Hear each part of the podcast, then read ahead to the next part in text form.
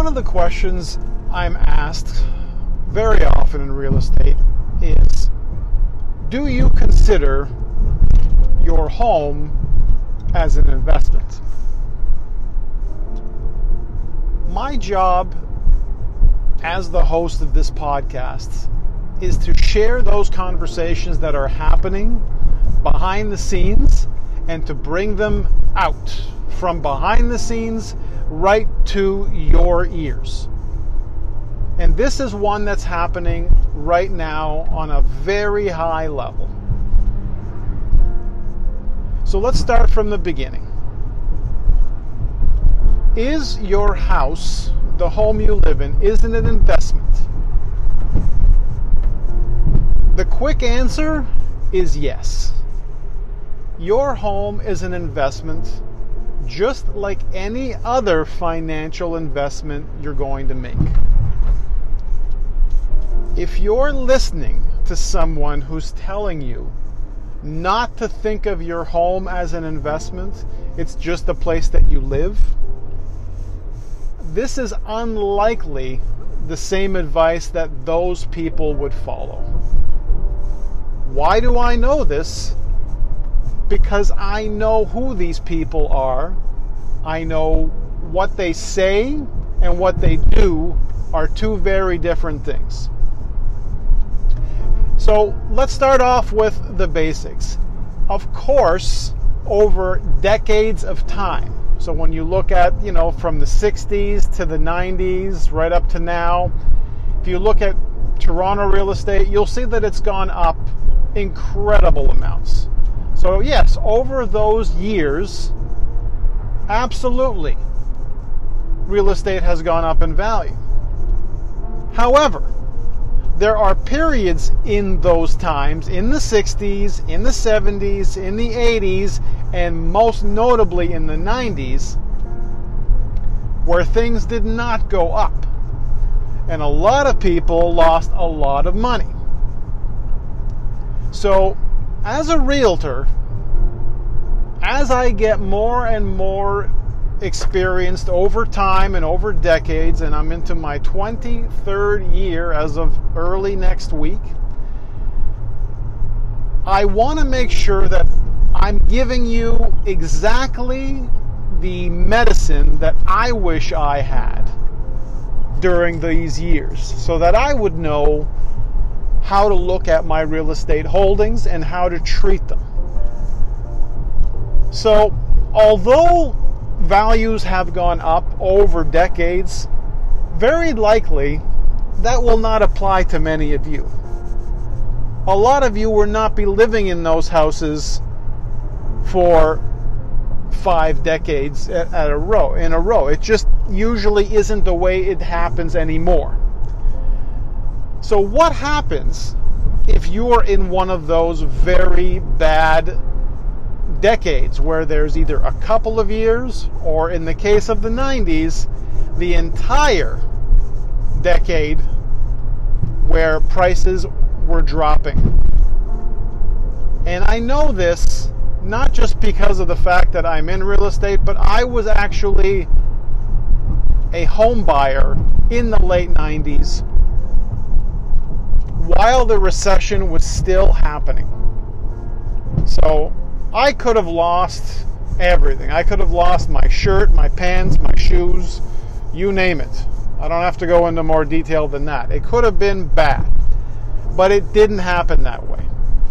I ended up making $20,000, which, based on the purchase of the property that I bought, which was 140,000, and yes, that's that was a price of a detached home then I ended up making back enough for me to be able to reinvest in myself and actually get my real estate license. I, I, bought the house without a real estate license. I just I just knew something about real estate appealed to me.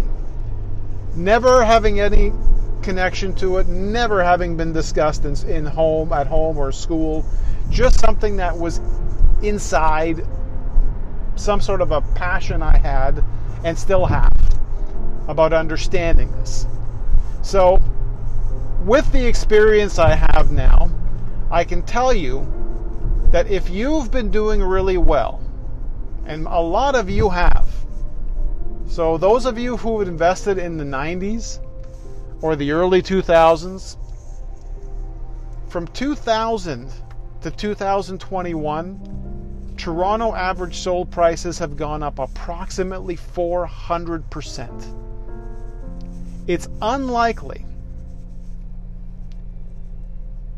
that that sort of rise is going to be continued without any interruption. So, what I'm telling you guys now is that you do need to treat your home as an investment. Yes, you have to live there, but guess what? And this is something I've been through personally, so I'm speaking from experience. You've lived somewhere before, you'll live somewhere again. The house that you're living in, until you move into it or move out of it, you'll have the memories, but I promise you, having moved several times over the last few decades since I met my wife, we've been married now over 20 years. We've moved a bunch of times, and each time has always been difficult, but always better. And the memories that we've built along the way have always improved, always gotten better. So, what I want to say to all of you listening is that right now is a decision moment in your lives. Right now is when you should be thinking is it time to get off the roller coaster, the ride, so to speak, and take your winnings and see what happens before you perhaps reinvest again. If you want to, let it ride again later. That'll also be the same risk you took with the first time. But in buying the property that you're in right now, I promise you that you have taken risks. You did not just go in blindly, and I hope you didn't. You would have thought it through, you would have done the math, you would have decided if, it, if the risk was worth it. Now, for, for many of you, it was. It is and it was worth it. And you've probably done better than you maybe would have ever dreamed of. So it might still be time to sell your property. There is still a little bit of heat left in the market right now. It's not as hot as it was in the spring or summer. So it is calming. And it might very well freeze over in the winter and the spring, all depending on other factors, such as interest rates and other world events, things that are happening in other countries. So there's a lot that goes into this decision. And as one of you said this week, Paul, we appreciate all this information and your knowledge, but where are we going to go next? So, yes, you will have to move somewhere, and chances are you're probably going to want to move somewhere where you can either keep your cost the same or reduce the costs. In some cases, you might buy something in another city or town something smaller in your current area. Or in some cases, you might just decide, you know what, I'm going to rent for a while. And just sort of watch the system, watch what happens, and decide if you're going to go back into it or not. You've done this before. You were you were at one point you were not in that property and you were fine and you're going to be fine in the next property, wherever that is, and the one after that. But imagine how much better you'll feel with a million dollars in your bank account behind you because you made that right decision and you did decide to exit the market at the right time. I'm not going to say real estate is gambling, but having studied gamblers, because it just interests me, and I've, I've watched the movie Rounders probably a dozen times. I don't play cards and I don't gamble. But when I'm in when you're in sales, you go through a lot of those ups and downs. If you're in sales, you're going to understand what I mean. You go through a lot of those cycles that gamblers go through.